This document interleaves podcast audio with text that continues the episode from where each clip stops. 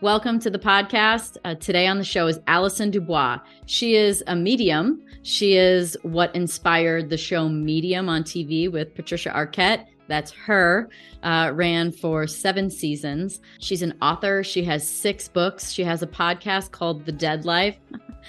I just, I love talking to these sort of out there spiritual, woo woo, esoteric, psychic channeling people. It's just like a passion of mine. I didn't get selfish. I didn't ask about what came through for me, although secretly I want to. But the truth is, is that she lives really close, so I'm gonna go have drinks, and maybe we'll get into that. Um, but today on the show, we talked about a lot of reincarnation, a lot about past lives, about what the dead have to say, the ways they communicate, the negative energies, psycho killers, and what kind of uh, charts they have and what kind of spirit they have. We talked about plant medicine, uh, the role of extraterrestrials, and if that's something that comes through. Yeah, we covered a lot of bases when it comes to spirit. It was a really informational but also really fun interview. Uh, Allison is a has a great energy. She's very funny and really entertaining. So I think this is going to be like a really fun, informational, and enlightening episode. And in the end, I'm going to cut to the chase and hopefully you take this away at the end, but it's more integrated after listening. Is that life is meant to be lived by taking chances and to live in your truth. And you're going to hopefully arrive at that conclusion more deeply when you finish the episode. So thank you for tuning in. Please hit subscribe. I really appreciate that. It shows me that I'm on the right track with my guests and the message is getting out there and the entertainment as well. Um, also, hit the bell for notifications and let me know what you think in the comments. How funny that we live in the same city. How funny that we were supposed to have lunch in 2006. How funny that you were just hanging out with one of my best friends last week. So like funny. so that restaurant you went to and had drinks for my friend Shannon's birthday is like 6 minutes from me. She was showing me that your golfing pictures. Oh God, with uh, Manolo and my friend Kyle Larson. Oh my God, we had a shit show day. Why do you live in Arizona? Have you always been here? Or are I'm you? fifth generation. Yeah. Damn, that is rare. Yeah, that's what I keep hearing, but I still know my entire kindergarten class. It's just there's more people here from other places, so we spread out a little, I guess, but we're And- here. Is it also a hotbed for like? Um, I'm I'm like super curious about extraterrestrials, and I wonder if that's like part of something that comes through because this whole area feels like kind of a hotbed for those energies. That's Greyhawk. Yeah, okay, so let me tell you what Greyhawk used to be. and this is are we are we recording? I'm not sure. We are, Okay. and you mean so- Greyhawk the golf course? the whole that whole area whole when I was in high school, we called it body dumping territory. We used to go out there and have kegs, and that's where people used to dump bodies. And I'm friends with Gena Nolin, who's uh, she was on Baywatch, and she lives up there. And she said, "Allison, I think the house is haunted." And I said, "I'm pretty sure they all are." no way. yeah. my so, so it's good that people that moved here didn't really know that that's what that was, but that's why the rest of us stay uh, south of Shea. Shit, I'm north of Shea. Am I in trouble? no, you're fine. Do you do house clearings for people? I mean, if you're a friend of mine, I do house clearing for you, but otherwise, um, no. I have a video on YouTube telling people how to clear a house. I need to actually put a new one of those up. Um, so it's not hard to do, Yeah. but no, I do it for a close friend, but yeah. I'm kind of busy. if I burn enough sage in Palo Santo, does that work? when you burn the sage, you actually want to go counterclockwise with your hand while you're while it's smoking. Um, and that's gonna like tell all the energy in the house, you know, I want you out of here. You're not welcome. Um, and then when you bur- burn the um, Palo Santo or the sweetgrass is what I burn. Uh, that then you do it. You go in a more of a clockwise motion and state your intention three times of what you want your house's energy to be. Clockwise brings it in and Yes. counterclockwise exits. Sends energy. it out, right? I remember that a little bit. I could never remember the direction. I went to Egypt uh, the beginning of last year, um, so a while while now it feels like. But we had um, sistrums, and so Mhm. the sistrums it was like oh, oh, you had to sort of rotate the sistrum while shaking it in a certain direction at right. certain points in time during ritual and during our during the things that we were doing and i couldn't ever remember exactly why and what the direction was so i just shook it both ways now that could get a little screwy if you shook it both ways you're like get out come in oh get out God. come in when i visited egypt i was introduced to an expert aromacologist who explained the healing powers of various scents. I returned home with 18 bottles of powerful essences that unlocked specific feelings and had all sorts of healing properties. I became inspired to find a functional way to deliver them in a new consumer lifestyle product. Candles became my medium. Voyant means seer, a reference to the inner eye chakra one of the key energy points in the body essential to wellness and healing. Voyant is a doorway to openness and imagination, a catalyst in our daily journey. Whether you're connecting with others or enjoying alone time, Voyant strives to beautify the home and the soul, to create a haven of peace and joy. The candle is delivered with a beautiful monogram 12 ounce stemless wine glass, which can be used after the wax is gone. My limited edition candle collection is available exclusively at voyantbydanica.com. Are there things that we have to be really careful about when it comes to energies and spirits? Yes. Um, I'm I'm constantly telling young people this, especially Ouija boards. You do not open up portals for anything to come through when you can't control what's coming through. So even with what I do, I have Dead University. I'm the headmistress of Dead University. So i I'm the professor of mediumship. And when I talk to them about this, a lot of people with abilities have weak borders and boundaries.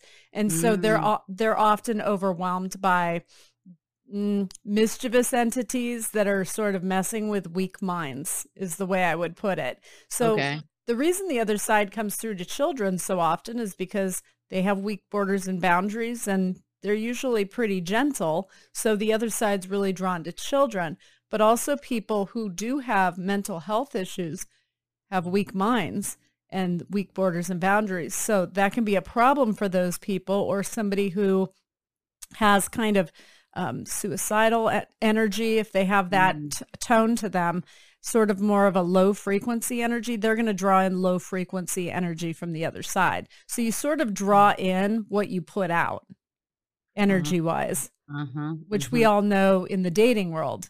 You draw in what you put out. So you have to be really careful about what you put out. Yeah. Yeah. Always got to check yourself on that one. It's not really their fault. It's your fault. I've had to go through a lot of therapy to learn that. That's so funny. I was always the, um, it's not me, it's you person. it was I. That's why I drew in a super confident guy. I just liked messing with the guys, you know, like I'm like, I don't need you. I I was more of the I was more like a dude when I was out there in the dating world. So I really didn't care about getting married or any, you know, having kids or any of that. So I just you made was... yourself a tractor beam. Every guy wants to hear that. They're like, no, it's you're like a hard one to get. Yeah, then. yeah, and that that worked because I got the ungettable guy who got the ungettable girl, and that worked out. I mean, I was the opposite. I'm like, let's get married tomorrow. That's oh, sweet, dear. though. That's really mm. sweet. Yeah, right. It wasn't so sweet when it turned sour, you know? Yeah. Um, back to energies. Yes. So, okay. Um, so you have to be careful, weak boundaries. Right. What um why like why what is it that like somebody out there that doesn't know right. if they have a weak boundary how do they know if there's someone with a weak boundary? That's a good question. So with what i do especially because anything could come through i actually tell the other side what i want. So if for instance somebody who died comes through two hours before a reading and i'm making cupcakes for my daughter's school that happened once when she was younger and I said to him, I said, not now. I said, you have a two o'clock. At two o'clock, I'm all yours. But right now, I'm not. Gotta go. Mm. And so they sort of fade then and then they'll come back. But I established a border and a boundary Got with it. the other side. Got People it. who play with Ouija boards are opening it up and have no borders and boundaries. That's why they're playing with a Ouija board in the first place, you know, yeah. seeing what'll come through. They just, they're doing it more for entertainment, but mischievous ent- entities can attach to you. And they're also very alive and well, these mischievous entities in hospitals. So I often tell nurses, doctors, people, police officers, people who spend a lot of time around um, mental health or health facilities, there's certain things you need to do to make sure you detach. So when you leave a hospital, for instance, there are people that died that didn't know that they died. So they'll try to talk to you and sort of get in the car with you and you start making all these wrong turns on the road. It's because something has attached itself to you because it's looking for somebody to listen. Do you actually see them? Is our is it like they're in the passenger seat? Like as if they're like hey will you take me home? I and they get in and like but they're actually just an energy they're just sometimes sometimes it's seeing them completely uh, it takes less energy for them to show themselves to you in your mind it takes mm-hmm. a lot more of their energy to project themselves completely so it just Got depends it. on what they need and want but they get frustrated that their families left and wouldn't hear them that they were okay, that they're still here. Again, they don't know they've passed. So they're just trying to get somebody's attention. They don't usually mean any harm, but sometimes those people died um, and they were schizophrenic or there was something going on with them. And that goes away when the body goes away, but the energy still can be a little screwy until they adjust on mm-hmm. the other side. So mm-hmm. that's something people need to be aware of. And you, for instance, if somebody's a sensitive and they come in contact with uh, bad energy, you know, everybody's been somewhere where they meet somebody or they are in the sphere of somebody and feel a molestation energy. Sometimes you feel like there's just something like they shouldn't look at children in the grocery store and you're kind of keeping an eye on that person. Mm-hmm. Or you pick up a really dark vibe like they're a liar or that they uh, cheat, you know, something that you're picking up on them eh, that's repelling to you because it's not your energy. It's not the same as your energy. Mm-hmm. So when when that happens for you, you need to make sure you go home whether you take a bath or a shower, I call it a baptism, down the drain away from me. And I visualize what I came into contact with, how it made me feel, whether it be somebody you love that has cancer and you want to let go of that energy and the cancer is going down the drain away from you. The pain is going down the drain away from you. And you say it three times and you visualize it going down a long pipe until it disappears. And I do this every time I do a, a reading or have worked a murder or just come in contact with somebody I never want to come into contact with again. So that happens a lot. It, it it does. I'm I'm an Aquarius. We sort of keep to ourselves. but your electric eclectic energy probably attracts a lot of interesting folk. Yeah, um, it's the hair, I think. But yeah, for sure. Just because I'm an unusual toy, they want to come and talk to me. So when I'd be on an airplane flying to a book signing, somebody would ask me what I what I do, and I just say I'm a secretary. and then they stop talking to you. It was perfect. I'm a secretary to the dead, so it's not a lie.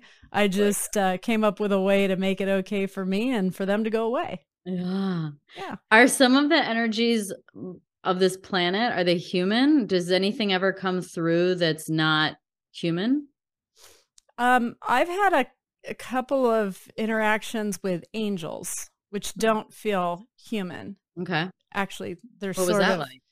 um it was in protection for me so i felt very safe but okay. they they aren't like these sweet cherubinis they were actually sort of their wings were more like uh, shields and they stand they were standing shoulder to shoulder with their back to my I was in my cabin at the time by myself trying to finish my third book at the time.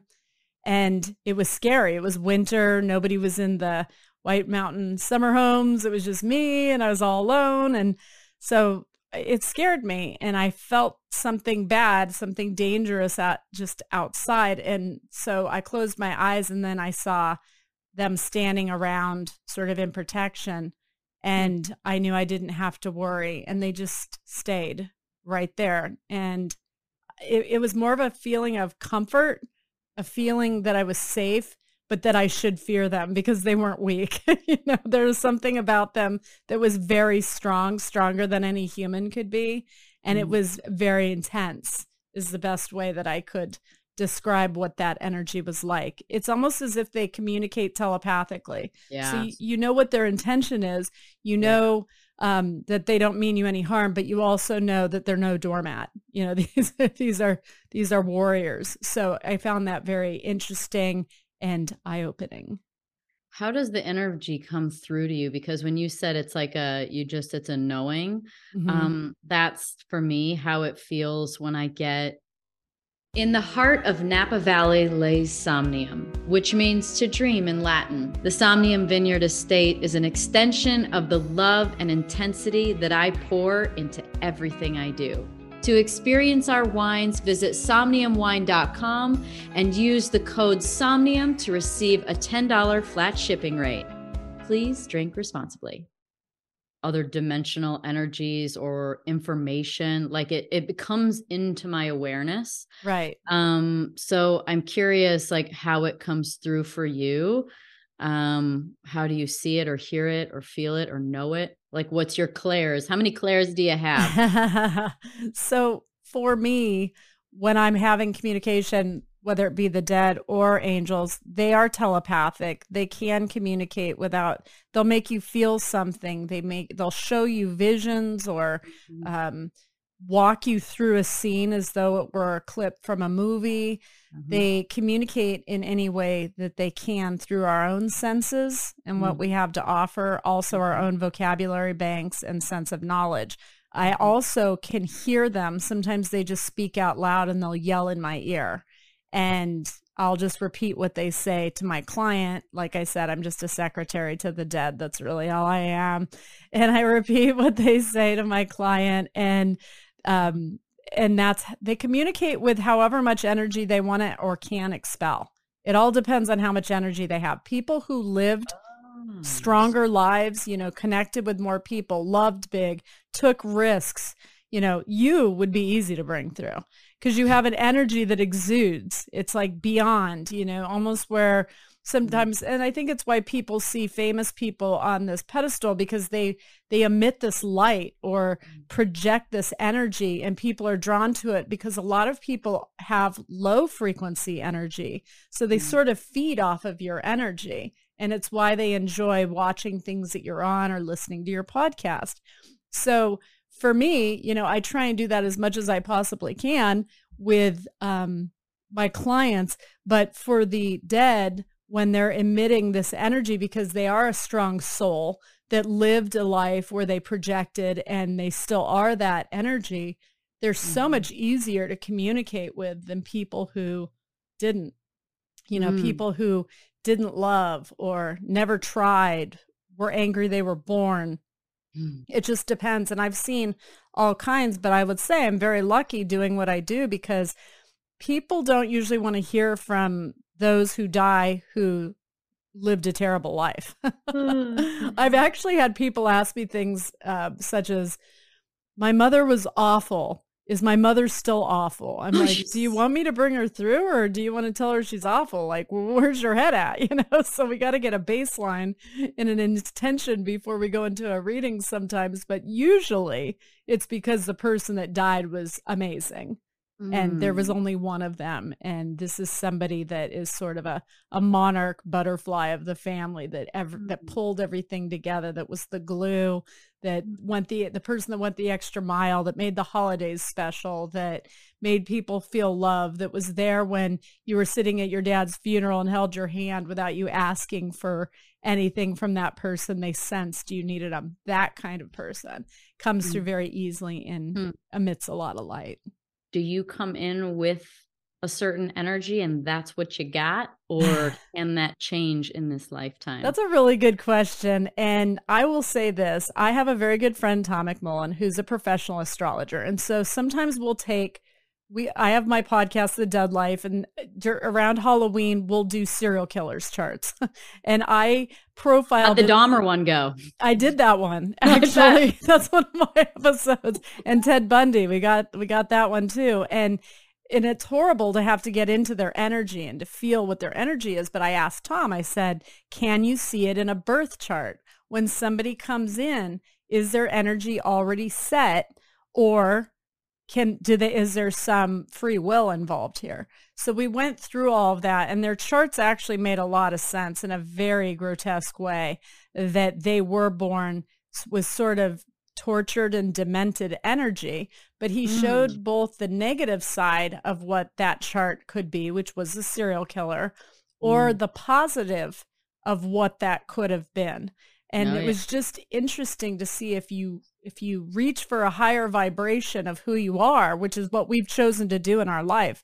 This isn't easy you know but it's it's not easy doing what we do but it has a lot more rewards than the difficulties of failing You know, High so- road, low road. I Right. mean, in the in astrology, there's a high Yes. road and low road to every sign. yes And we all bounce around within the high road, low road, but the Yes. whole goal is to get high road, right? right Can you guess what I am then? You know, I didn't even bother looking up. It's funny though. Um, you're pretty and your face is symmetrical. So usually that would be Libra would be in the chart. But the There other end of, of Libra. and the other end of Libra is Aries, which rules race car drivers. And you're exactly right. I'm uh, I'm a double Aries, Sun and Moon, oh my God. That's, that Libra makes sense. rising, I'm a Libra rising too. hmm and all of my Libra is in the first house. Wow. So I have a ton of Aries energy, and I Yeah. also have a lot of. So I have like this total I we Yeah. I we energy where I like, you know, and Aries is such an interesting sign because I don't know what you think about it, but it's even being one, it's not Yeah. the one I can pinpoint. It's in my like, I chart can- too. So I, I get it. Yeah, it's just a force. Like I've It's realized that and Aries is a force. Mhm. It's not like uh Leo, Leo Right. fire energy where it's like, haha, look at me. Right. It's a different a energy. Sagittarius fire energy where they're just like they say the craziest shit. Oh and my they God, get they're away with it. They're irreverent. I love and they're that about funny. Sages. Everybody loves Yes. them. They're so it's not like those kinds of fire energies. It's, It's the one that you can't pick out because it's just a force. I'm a Mars in Aries, so I act and react with the aggression, but I'm a Mm. Libra rising. So that the way I act and react opposes how I'm seen. So I'm aware that that's a dynamic in my chart, but I'm with you. I like being a Mars in Aries. I drive too fast. I've taken race car driving school, actually at Bondurant's with Bob back in the there. day. I would love that. That would be great. Shannon And- would love that too. Our friend Shannon. Oh my God. I have stories about her. We'll have to talk. well, she's so a crazy funny. Sag. That's why I you always like tell her. You're fire. You're I'm like, fire. I love a Sag. They're, they Yes. say the craziest shit. Yes. I love it. Yeah, that was that's most of our friends are sad. We had four birthday parties this weekend. It was like my brother, his girlfriend, Catherine Anaya, Shannon, and it was just nuts. But it's they're fun unless you get a dark Sag. I've seen dark Sages too when I'll post the astrology for the moon every two and a half days. Mm. and they'll say, I'm not the life of the party. I'm not fun. And I'm like, I wouldn't admit that publicly. I say, clearly Right. you have something in your chart that's an affliction. Well, Why let's go there? It. Let's Yeah. face it, they're right next to Scorpio, and those are not my favorite. Actually, Sag borders on my least favorite signs Capricorn and Scorpio. Those are Scorpio's signs that I just can't get down with. Scorpios are like too secretive for me, Yeah. and Capricorns are like too like conniving. Like, the I feel motto, like- the motto for Capricorns I use. So they're all about the money, the foundation, building, and what they deserve. So Totally. that's the downside of Capricorn. There can be a positive. I have one Capricorn friend, and if their opposition's Cancer, because it's six months across from them, so a Mhm. lot of people will draw the energy of their opposing sign.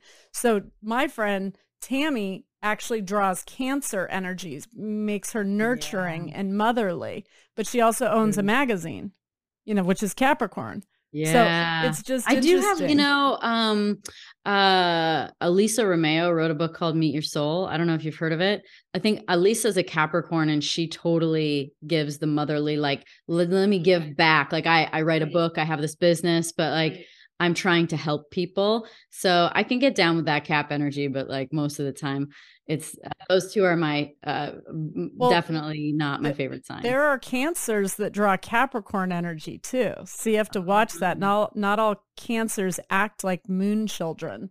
Mm. Sometimes they can be very serious and go into government work or accounting, which would be Capricorn rules the government and anything that's sort of um, patriarchal in a Mm. foundation.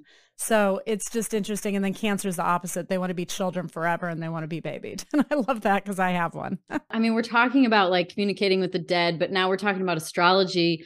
What is the link there and what, why, how did you get into astrology? I was surprised when I learned that. I was like, oh, interesting. Like, I just, because they're kind of, they're not, they're not totally different. They're out in this sort of esoteric realm, yeah. But under- I'm just curious. We're under the same umbrella. Actually, how it happened for me, and I am Aquarius, and Aquarius does rule astrology. We just naturally can read a chart without knowing specifics of the rules of astrology. Mm-hmm. So I was able to do that in my late 20s, and I had gone to audition because I was being studied by scientists at a university to figure out how I was doing what I was doing. And they were contacted by Paramount, and Paramount said, send us some of your best mediums. So I was one of the ones that was sent, and I competed against 120 other people in runes, in tarot, astrology, profiling, mediums. Like I went up against them to form the five oracles because the show is going to be called the Oracles. is this new? No, this was a oh, okay. long time ago. Oh, this was okay. in my 20s thing. Okay. Okay. So I went there and Kelsey Grammer was producing that. That's how I met Kelsey. He was the executive producer of Medium. That's how that came to be. Oh, cool. That's how we met. But I became friends with some of the astrologers when I was there. And we just, I started picking it up and learning the energy. So now I can be around somebody and feel an energy and know that that's in their chart. I had a guy from Dish Nation once. I thought this was funny. like he was so um you'll get the tone of him. Anyways, he looks at me and he says, "What am I?" And I said, "Well, said kind of got a pointy nose, so you probably are Aries." And he looked at me and and then I said, "Is that your real nose or did you get that done?" And he was like, "You bitch." And I was like, "That's right." You're like, you want to be a smart ass? Yep, that's exactly. I took it to another level and I enjoyed it. That's always the problem when you're witty and got that Yeah. fire in you, which you do, is Mhm. that it's not usually the first offender that Yeah. gets to be looked at as like the fire, like the tough one. yeah, But you start a fight, and I promise I'll burn it to the ground. that's Aries. I know. I got. I have that too. Yes, I know. It's our temper for sure. Yeah, But it's also low your road. it's also your charm and the fact that we're Libra risings, our our rising sign tries to keep our sort of beast under control, which is Aries. So Oh, Libra is working overtime for you and for me, trying to keep us um, aware of what we're about to say without just blurting it out. Because we can burn down a house with words because we have that Libra in our chart. So it's justice how you see it. We'll seek that. Mm. it's like how we see justice. how should we like how should we use astrology i'm i'm like curious for myself even i took a couple levels of astrology so i have a fairly decent database of knowledge when it comes to it Yes. um and like it can become very consuming and it's also kind of hard to apply a lot of times it's futuristic and it's Sure. easier to see in hindsight so what is the frequency and the right information to take from astrology to be sort of useful Some astrology isn't particularly useful. It's entertaining. Let's just say, like Gen Z loves astrology right now. They're entertained by it. You know, they have co-star apps and they're like looking at what's going on. My friend Tom practices a particular kind of astrology that is karmic and it looks at you on a soul level. what is your karma? What do you have to do to achieve your dharma? Is there a karma that is multi-generational? For instance, in my family, the women always depended on the men for for the financial support and they were the little housewives. And I remember growing up being incensed because I'm a Mars and Aries, uh, incensed that they would actually get an allowance. That bothered me badly. And I said, I'm going to grow up and make my own money. So then I had three daughters who I also raised to grow up and be self-sufficient. So I broke my karma and achieved my dharma. So he does that sort of a reading in your, with what he sees in your chart. And I find those useful because some people need it spelled out for them. What's what they should have seen all along and if you step back long enough and you're objective and you look at it objectively you can see that there's a pattern in the family or in your life that needs to be broken. And he also sees your past life in your chart and and why you brought that in and that's very helpful too to know that there was a reason. For instance, there's some people that he's had as clients. I remember this one story. They they couldn't step step foot into a church. This was something that bothered them. And when he went into the chart, now he didn't know that piece of information, but he went into the chart and he said, um, "You were burned alive by the church, and in the name of God, you were you were murdered." And that's why they couldn't step into the church. And so it was interesting for him to identify that and then for the person to realize that and to be able to put that to bed and not have to carry that with them anymore because there was an energy brought in from a past life. What kind of astrologer or reader should people be looking for? Because like Tom can't read for everyone. So what kind of person should people yeah. look for for that information? Evolutionary astrology is the type that Tom practices. I always find word of mouth with anything totally. is the best way to go, which is why your podcast is great. Cause, you know, even with mediumship, I've had people say, well, we went to this one medium and she said that my dad, they said she couldn't reach her, the father of the client, that he wasn't on the other side, that he didn't go to a good place or something.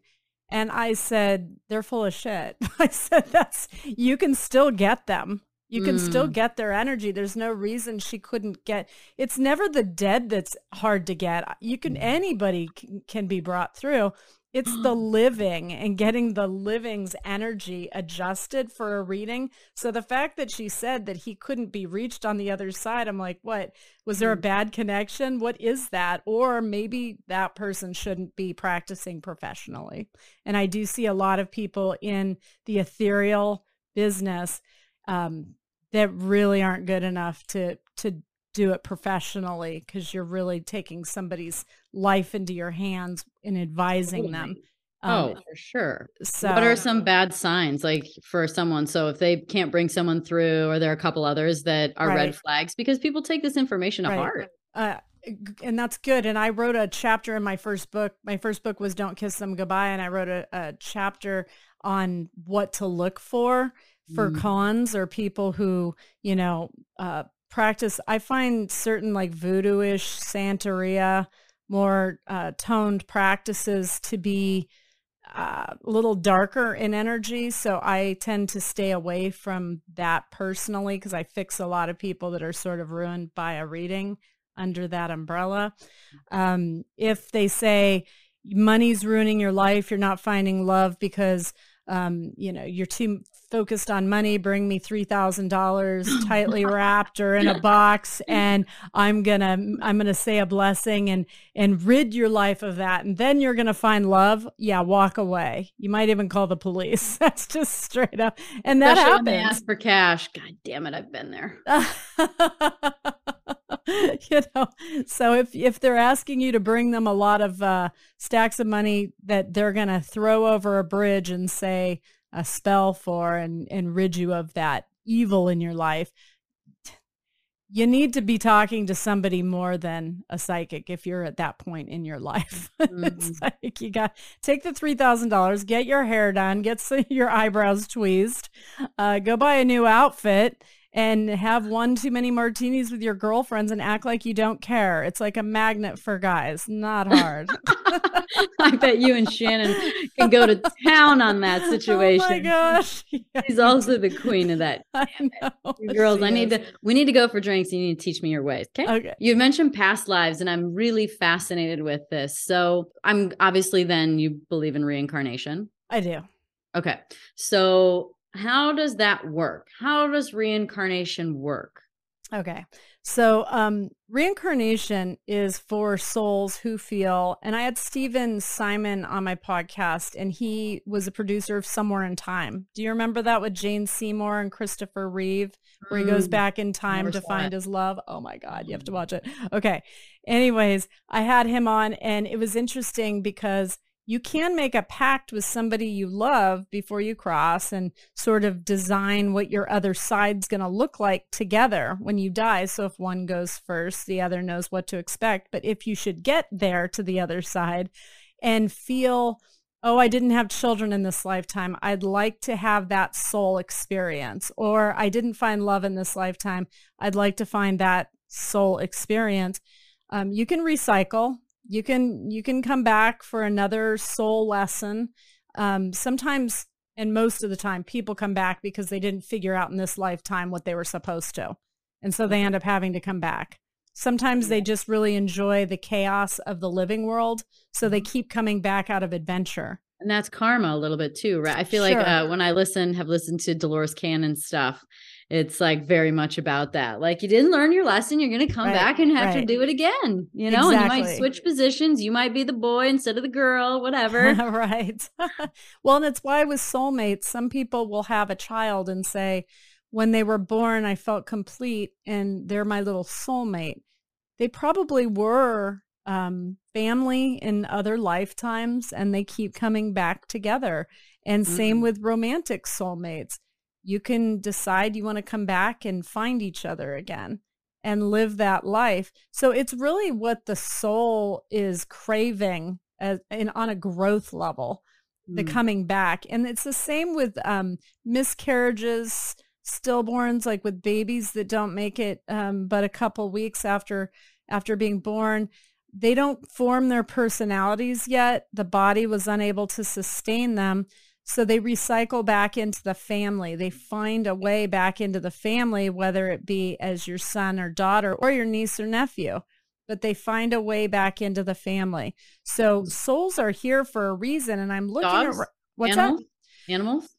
I don't know about reincarnation for animals because when I bring people through, I see the animals over there and I have dads come through and they're like, I have your damn cat, you know, don't worry about it. like they, they've but we don't come back you. as an animal. It was, it's not like you have a life and then you decide, Hey, I'm going to come back as an animal. Cause there are people that I've witnessed that just feel like insanely can, I mean, I love animals, yeah. but you know, people that like are devastated afterwards like it was their oh no i meet those people too i total i get what you're saying um they're the animals are pure souls they're just pure souls so the people that get attached to them as if they're their own children like their own biological children or their husband even um, needs something. They're on a deep level. Usually they're broken or there was a victimization when they were younger or they take they had trust issues with people mm-hmm. usually. This isn't all.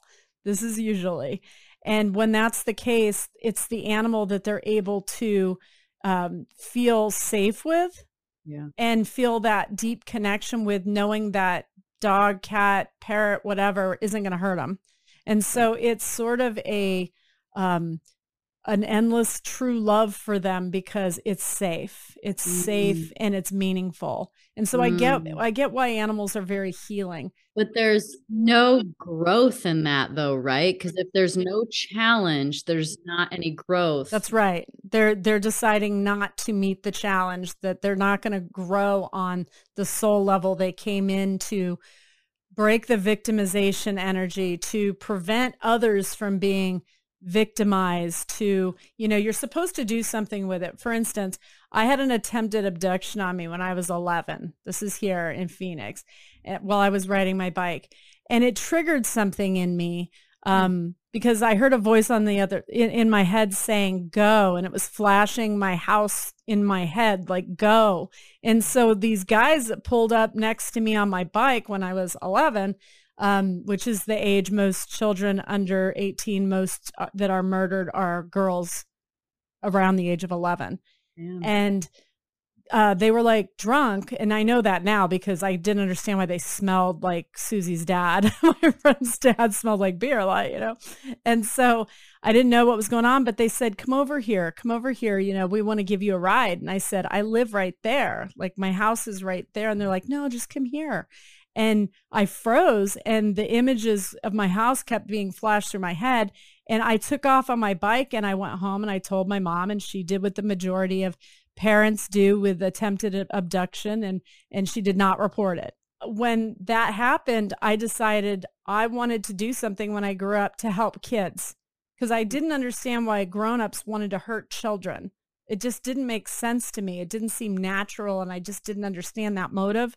But I initiated the Amber Alert for the state of Arizona in 2000 and I served on the task force to design it. So oh in that God. moment when I did that, whatever victim energy I may have brought in from yeah. another lifetime, I stood up and and countered it. And I was very proud of that. And the, the, first three kids that were saved from the Amber Alert here in Arizona, I was like, those were mine because if I hadn't initiated the alert, those, you know, yes, it would have happened eventually, but those first few would have fallen between the cracks. So I was very, very proud of that. Wow. Yeah. That is amazing. Yeah. So what are those people then? The ones that can do something like that, that right, can abduct right. a child, abuse a child sexually, physically. What's going on? Well, there's different forms of um, deviant energy going mm-hmm. on in them. I, I profiled killers um, for uh, the prosecution years ago. And I had to get into the head of the people, or if somebody's murdered, I can bridge myself through the living person into the perpetrator. And so I did that for 20 years. I just retired. Mm-hmm. And um, holy, holy heavy. So I've actually had to get in the heads of those people and feel that attraction to the child. And I have to do it to establish motive in order to help law enforcement. So motive's mm-hmm. important. It could be financial, financially motivated. It could be uh, se- sexually motivated. Um, there's more of a demented energy when I tap into someone that's uh, attracted to children. And um, so those people, I think is it's biological. I don't think it's just their chart. I think you could find a marker in mm-hmm. their chart, but I mm-hmm. believe that's biological. They had wanted to study Dahmer's brain and the parents said no. And yeah. I wish they had allowed that because I'm positive they're going to find a biological reason of how somebody the perversion was something that was of our body and not of the energy of the person that came in because some of them actually feel guilty and remorse. And then there's the ones that don't and those are the ones that i wanted tom to run their charts because i wanted to see if that was born like that or if it became like that and the common denominator on the serial killers i would say the lack of empathy Mm-hmm. That they're whether they're a psychopath or a sociopath, it's the lack of empathy. They absolutely feel nothing, and to them, it's just an adrenaline rush when they go in for the kill. Yeah, it's yeah. and they do it just for that that rush of getting mm-hmm. away with it. Some of it's sometimes it's arrogance, like Ted Bundy. He was arrogant and he he really liked being able to lure and trick uh, his victims into going with him. He's the one that wore the cast on his arm, so they thought he needed help. Mm-hmm. Which a mm-hmm. little Silence of the Lamb uh, mm-hmm. movie clip, they sort of showed that in it, where he w- needed help putting the sofa in the back of the van and pushed the girl into the van when she was trying to help him, but she, she thought he was safe because you know he was on crutches or in a wheelchair. So they mm-hmm. lure mm-hmm. you and it's that getting away with it and that you fell yeah. for it it's just yeah. like shooting a deer to yeah. them or trapping a rabbit like uh, almost a sliding scale from a narcissist in a way Yeah, Ted Bundy had a little of that narcissism going on in his chart. He had a lot of things going on yeah. in his chart. He his grandfather was speculated to have actually been his father, so there was a lot going on there. So I think, you know, biology knock knock hey scientists study that let's but look at that, that, yeah but is that part of their is that is everything is it is it i don't know that doesn't sound like free will but free will versus determinism right. so is there a plan coming in is that part of the plan the lesson to learn it is could that, be the challenge you know, it could, could be the soul's be? the soul's challenge that we're going to give you something that you're going to really want and we need you to in order to grow to um reserve yourself and not act on impulse. You know, that you're going to have to vibe with your higher sense of self in this lifetime. And if you don't, you're going to be the worst of the worst. But if you do, you're going to be great and you'll overcome it. So it's not that you can overcome being attracted to children, but you could help. For instance, if you were going to vibe with a higher frequency, you could become an FBI profiler and be somebody who goes after them. So that would be the other side of the coin there mm. that they could choose, but didn't, didn't, fell mm. right into the impulse and the, mm. the um, desire to kill. And once they kill one, they're not going to stop.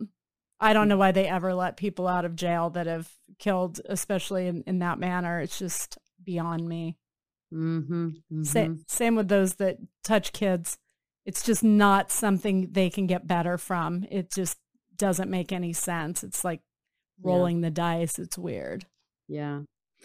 Uh, something that's becoming more popular that I'm curious how spirit and energies play into is um, plant medicine and what is going on in that realm. And is that dangerous? And how important is it to set the room, uh, the intention, the energy, the protection. I can hook you up with um, my professor of earth magic, Margaret Jameson. She is a multi generational Appalachian granny. um, so, meaning an old witch.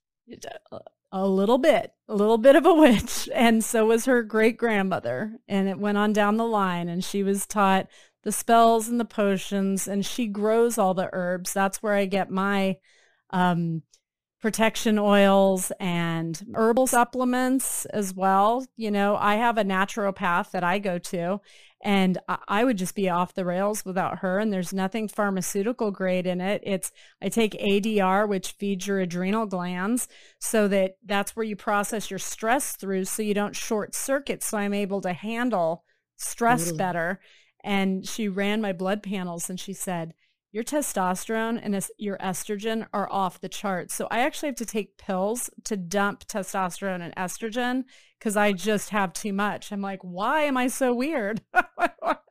so wow. Well, I mean, like I think that for I mean, uh, in researching because I also love health and wellness. Like yeah. you can increase your testosterone by like if you have like if you're a guy, yeah. I heard this. You know, if you have like dumbbells and power tools laying around these things keep your testosterone up just as just the same you know you're talking about the cancer energy right. men's testosterone actually drops when they become a dad and they're more sedentary and they're kind of you know caretaking like the it's kind of interesting if it's sort of the chicken or the egg thing because right. you know certain things can rise make it go up but then other things make it go down so I think yeah. that testosterone makes it harder for them when they get angry. It mm. I, they become more reactionary. Yeah. And and mm-hmm. I I know what that feels like because I have too much testosterone and estrogen. Well, thank God I don't because I don't have that high of testosterone and I'm an Aries, so I'd be totally screwed if I did. I know it's you know, yeah. It's why I don't carry weapons in the car.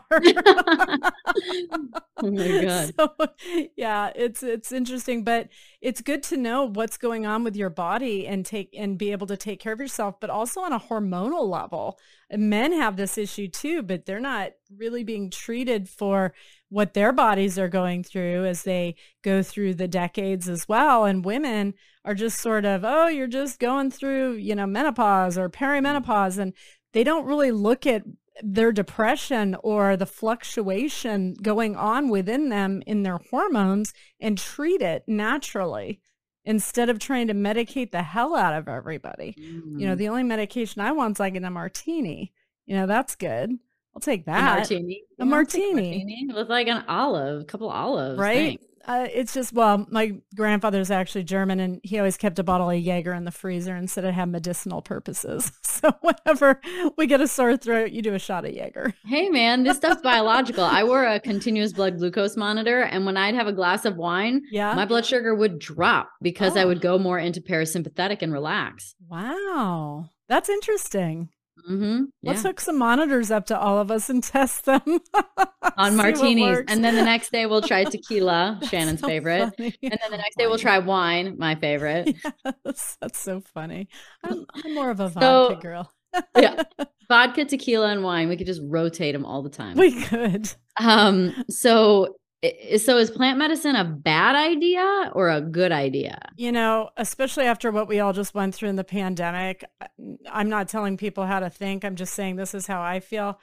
I don't fully trust anything I'm hearing coming out of like Western medicine right now. Mm-hmm. So I feel much safer going the au natural route and take my D3 and vitamin C and and you know let my immune system work for me right now and not uh, and not listen to everything that's being said. So my body's great. I was a kid that ate dirt. We have high immune systems. I mean we're those kids. They put us all together when one of them had the chicken pox so everybody could get it over with at the same time you know our immune systems are strong. I'm worried about the younger people that just went through the two years lockdown because their immune systems are shot. They didn't get that that herd immunity yeah. uh, being in the classroom, and so I do worry for them. But as far as my my age group, oh my god, no! What I was my, we had a popcorn ceiling and I thought popcorn, this was the stupidest things adults could have done. Mm-hmm. Popcorn, that sounds amazing. So I'm standing on the back of the couch, picking it off and tasting it to see if it tastes like popcorn. Now they have lawsuits for asbestos. Language, abracadabra. Yeah. so wait, so plant medicine is a bad idea? No, I'm good I'm, idea. Better better than taking statins, yeah, better yeah. than taking, you know, uh, yes. uh, synthetics. Yeah, if I, you're taking information. I, yeah, I mean, it's just it feels right to me. I, you know, everybody's got to do what's right for them, but for me, that works. But you should have Margaret on your show sometime. She is a plethora of in- information when it comes to the plants and the mm. herbs and the properties in in the potions and such. So, um, yeah, it makes me think about timelines. Do you get a feeling about that? Is it? I mean, when know, someone's going to die? No, not necessarily, but like shifting timelines in your life, like like tra- moving a trajectory of uh, like every decision. This is what I've sort of come mm-hmm. to at least think at this point in time based on my research and watching lots of videos and listening to things is that every decision branches off to a new timeline like through our life so that's so we have these infinite amount of potential timelines going on. Uh-huh. and we the idea and what i at least always hope and pray for is that you know like whatever is meant to come through to be in service to my highest good and highest timeline. Right. And so like with plant medicine right. I feel like i skip a whole shitload of timelines. I'm like my internal and external reality match when I go in, but when I come out, I, they don't match anymore. And it takes time for the external reality to catch up to the internal reality. And it feels to me like a like a major leap of timelines because once you've experienced those things and seen what you've seen and felt what you've felt and know what you know now, you just can't go back. So is timeline something that play into information that comes from the other side? Um, as far as think occurrences in our life happening to in our highest and best good, you know, trying to get us where we need to be. I believe there are some moments that are fated in our lives mm-hmm. um, that are that are going to happen. Um, I I also look at my own life, which has an extraordinary um, butterfly effect of things that have happened and mm-hmm. affected other parts of my life in a con- continuum. Like it just keeps opening up from things from when I was a child or you're a teenager or in my 20s and um, all made me who I am for sure. I think the people that don't really grow are mostly the ones that don't go anywhere. You are someone that when somebody says, here's an invitation, come to my party, you're like, yeah, I'm there. That mm-hmm. sounds great. Um, so you're giving yourself that opportunity to meet someone, to fall in love. You're making it um, a possibility for you. So I find action in your life important in getting you where you need to go, but you're double Aries, so you've got plenty of action going on mm-hmm. in, in your energy. As far as taking anything and seeing different things and timelines, I'd have to go more in depth with you and talk to you about that because um, I don't know if you mean like mushrooms or if you mean like. I mean more like like my reality has to change in reflection to now what I know. It feels like whatever trajectory I was on, it's shifted. Okay. That doesn't mean you were taken off your path. What totally. Like there's an infinite amount of potential paths. Right. So it's just saying to me, it feels like more information and um, more knowing. And yes. that is kind of leaping you into the next into another reality that's not just like one decision away. Right. It's like it's a very big jump. Right. Okay. So that's why with what I do with energy work, when when in doubt or when you don't know which path to take or if you did the right thing, it's the inner voice you refer to. Your mm-hmm. inner voice will always guide you, always get you where you need to be. You never have to feel lost as mm-hmm. long as you connect with that center of power mm-hmm. inside of you that's your vehicle guiding you on your journey and you'll get where you're supposed to go. Like what is getting us through this life because I also had a crazy experience in EMDR where have you ever take done EMDR? It's not a drug. It's a it's a therapy. It's like a buzzer and it's a it's basically uh it's a rapid eye movement desensiti- desensitization. Uh-huh. So by doing this rapid eye movement whether someone does this to you or I have a buzzer in each hand um it bypasses your natural pattern of thinking and allows you to access memories uh-huh. from this point in time now. So you literally like time travel and yeah. go back and reprogram the memory because you have a wow. new emotion now. So wow in these like journeys through EMDR, which are, qu- I mean, it's it, EMDR sounds like some major like thing. It's not. It's it's it's not. It's not a crazy deal. Um, but you just sit there and you know the play the buzzer, and 30 seconds later, you know, you open your eyes, and your therapist is like, "What did you see?" And so you, I tell her what I noticed. Yeah, and so yeah. one of the things that I noticed a couple times in the most recent round that I did is that um, is that there is an orchestration happening to me, meaning like there's a certain energy or uh, there's a certain energy or collective or spirit mm-hmm. um, or plan that's literally like turning my head at the right moment and going you need to see this right or you know putting me in a situation to have an experience or making a difficult situation so that i get the lesson to be able to achieve something else that is required of me to go through challenge. It sounds like you're firing on all cylinders and it it's most no, this is a good thing. Most people that I come across, I'm there are some people I the dead always tell me that they're more alive than we are, and I believe them.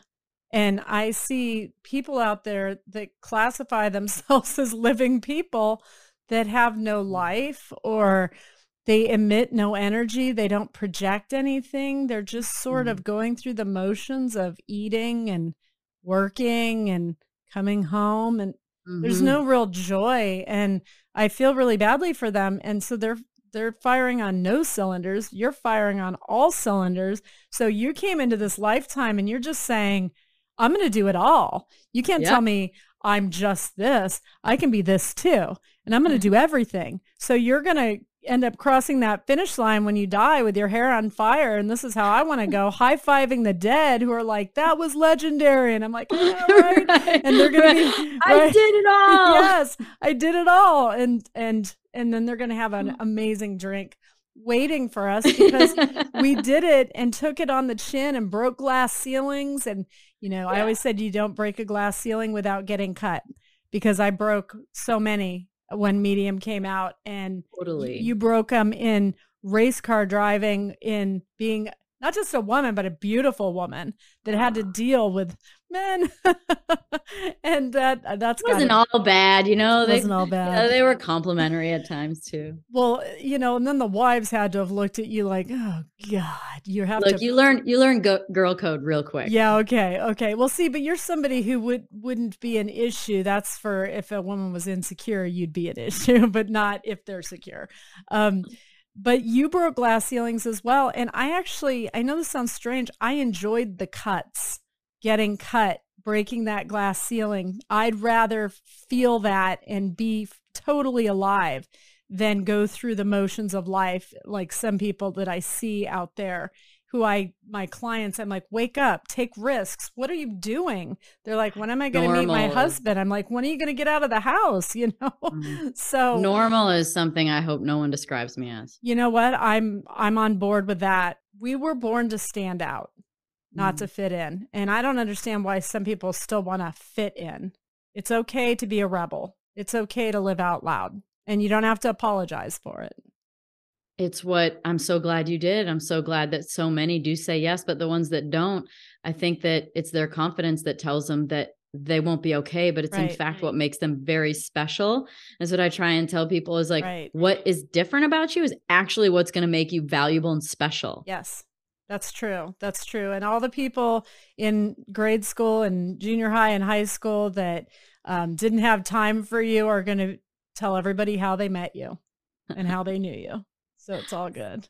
Totally. Okay so how do we work with our work with our higher self our oversoul and all of our guides? Like what is our what is our what is our real reality as okay. you know it?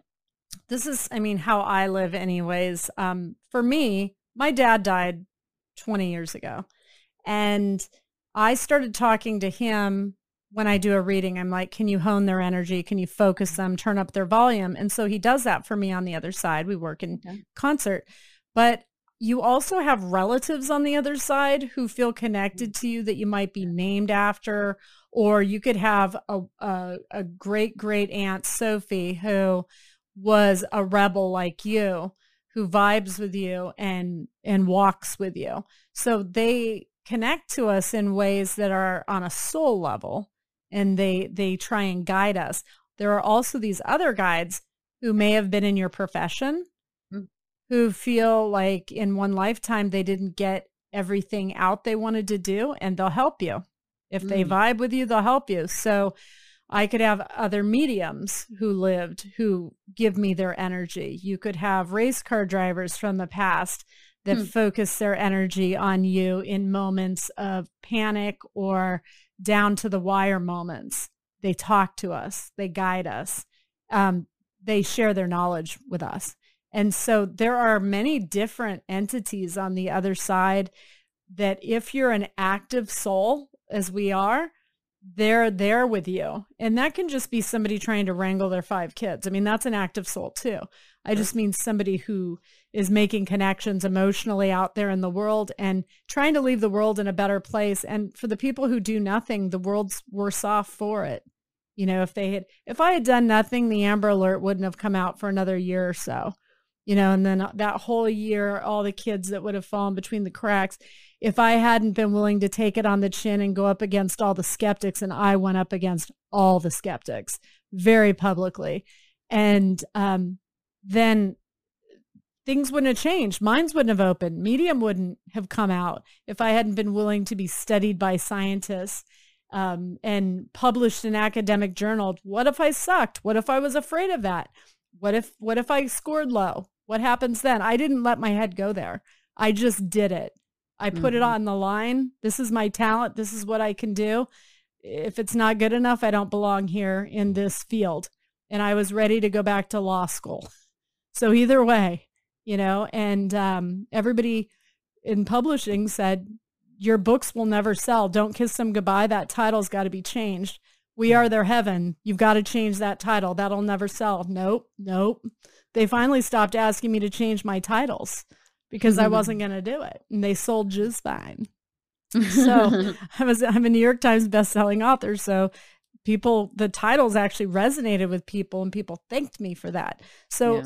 People that are out there in the physical world giving you advice don't always know what they're talking about. So you've got to weigh it with your inner energy force and see what makes sense for you.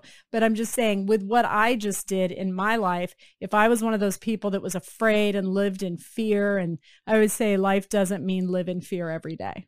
That's not what life stands for. And if i had lived afraid in the in the shadows all that wouldn't have happened. So how many good things haven't happened out there in the world because there are people that kept their mouth shut and didn't follow their path? So i think that's why we do what we do to try and inspire other people to go yeah yeah i can do that. I can do that. And they can. I did this past life regression and um in this regression i ended up making it to the coast which is where i was trying to go. I was kind of like a Native American medicine woman. Cool. And I got there and I realized that I had this pouch full of medicine.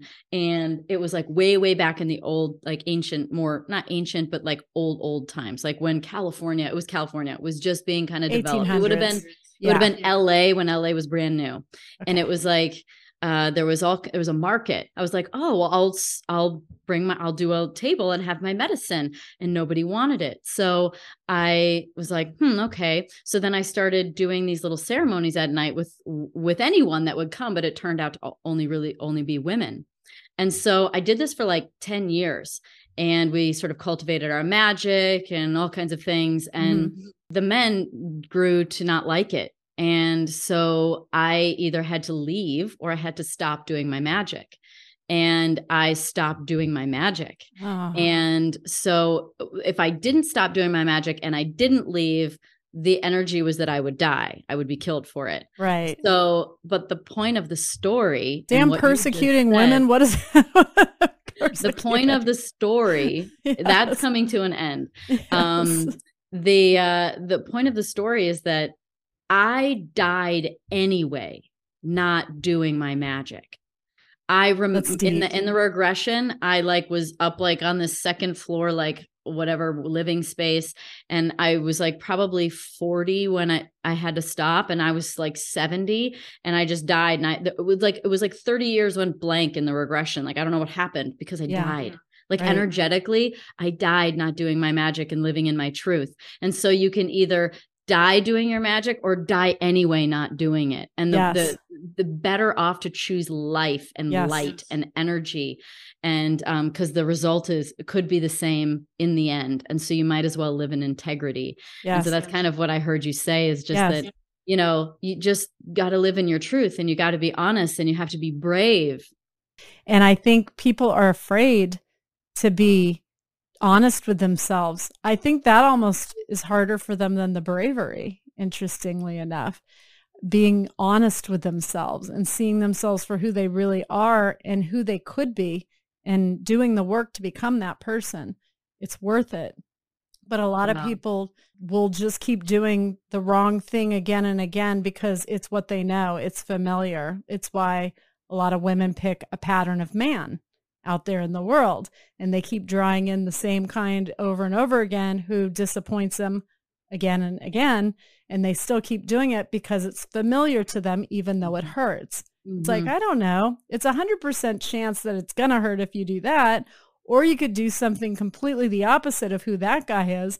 And there's a really good chance that he's not going to be as bad as all of the others that are your type. Mm. I think. Why do you think it's hard for for people to be honest with themselves? I don't think people are quiet enough in their head often enough to even get to know themselves. I think a lot of people don't really know who they are. They don't pay enough attention to themselves because they're too busy giving their energy away to everybody else.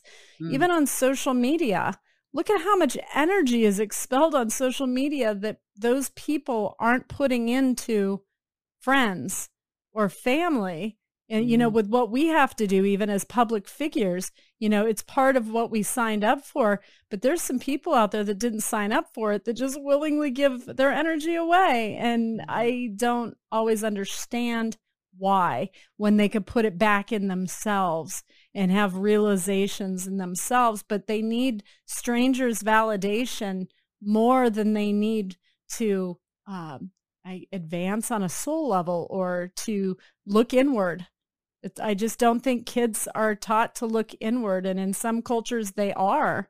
And it's why they evolve and they're so zen. And then we've got, when I went to Japan on tour, I loved it. Everybody was sort of centered and kind and they were kind, like truly kind and patient.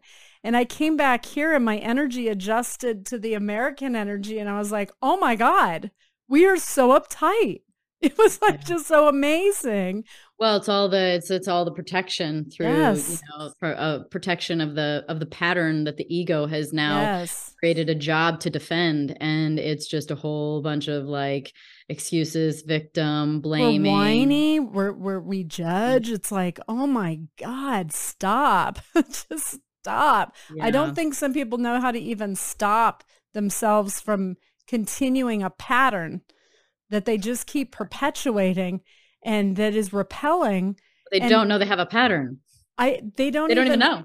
Yeah, they don't know. They don't even look. They don't even think about it. It's just I think we need to teach young people to do a little bit more inner soul searching and connecting with the source of our energy rather mm-hmm. than um, go get a boob job as soon as you turn 18 or go get your lips done you know uh, and you'll be more valuable you know that's the important most important energy to connect with is yourself. Is it important to connect with other energies uh, ascended masters or yes. angels or anything like that? I've heard that they need you to ask them for help for them yes. to help. So uh, is that an important That's is that important. could that be a really helpful thing in life? I've I've always said that it's your intention. You have to state your intention to them, what you want, what you need from them.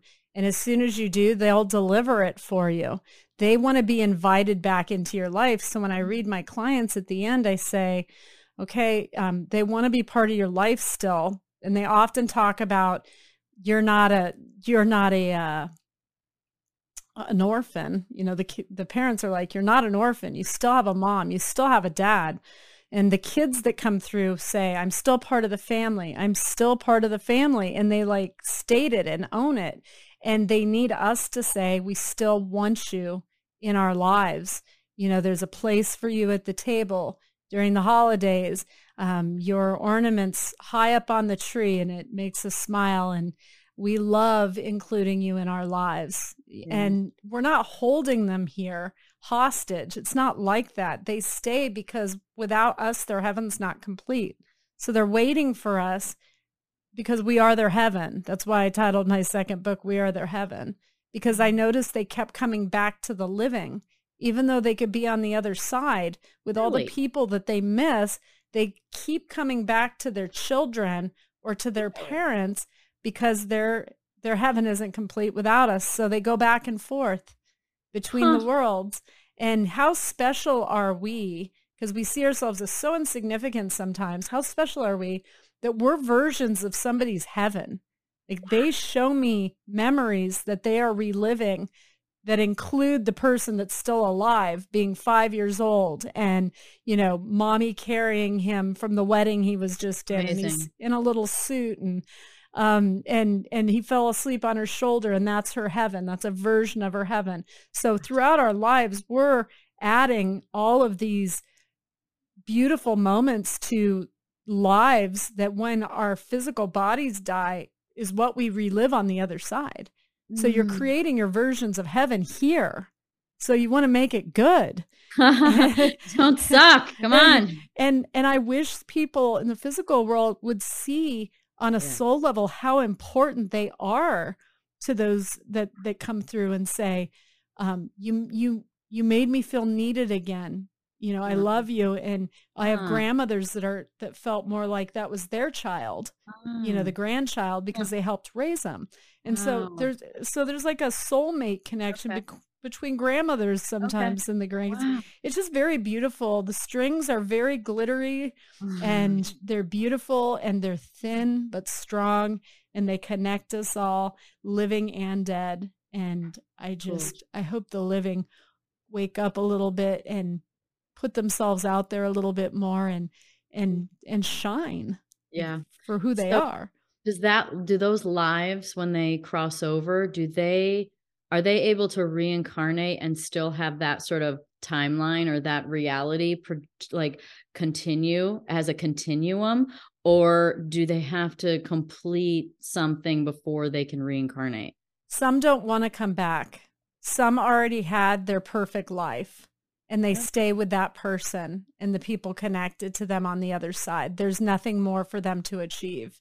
They've done everything and they've come back time and time again and they've got the holy grail finally and they stay they stay over there and they're like i'm blessed and they live in that nature and then they help other people in the physical world. Amazing. Um, the people that didn't evolve uh, they do come back and there's something that they actually agree on the other side that they need to learn and that it might be hard and they know what they're going to go through but they say i can do it. I can handle it. But then sometimes they're given a body with a chemical imbalance or some sort of challenge they didn't foresee. And it's up to them to overcome it. It's hard to be human. I'm sure you've answered this many times, and I don't like to ask questions that you've probably been asked before as much as humanly possible.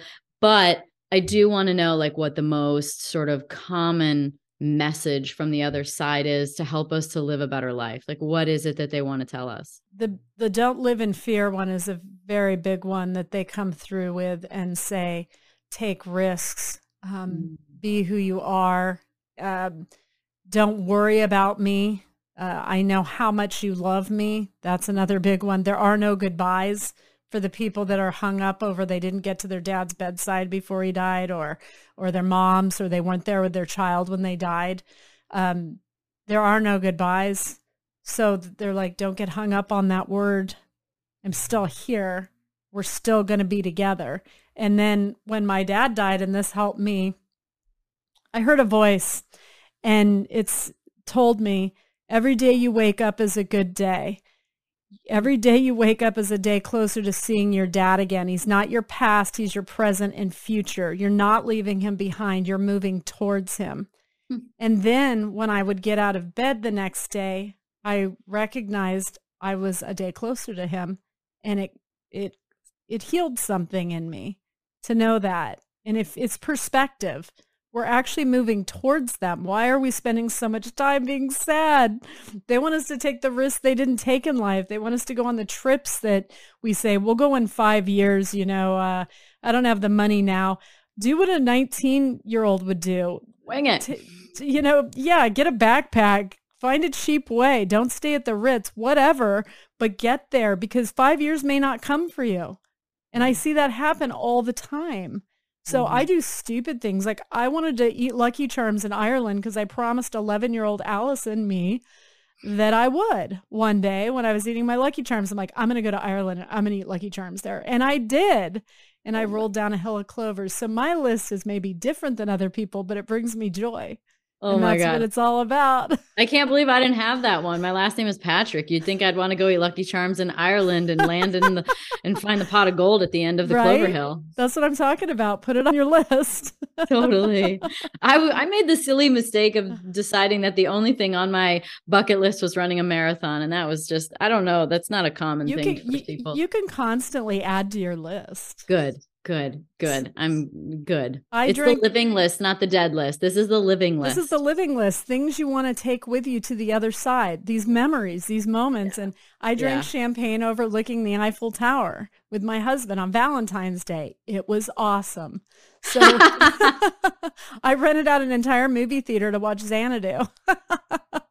so I'm believe just you believe it can happen. Believe you deserve yes. it. Write it down and make it happen. And and and and, and share it with other people that you love. Like enjoy it together. It's great. It's True. great. It's exciting. True.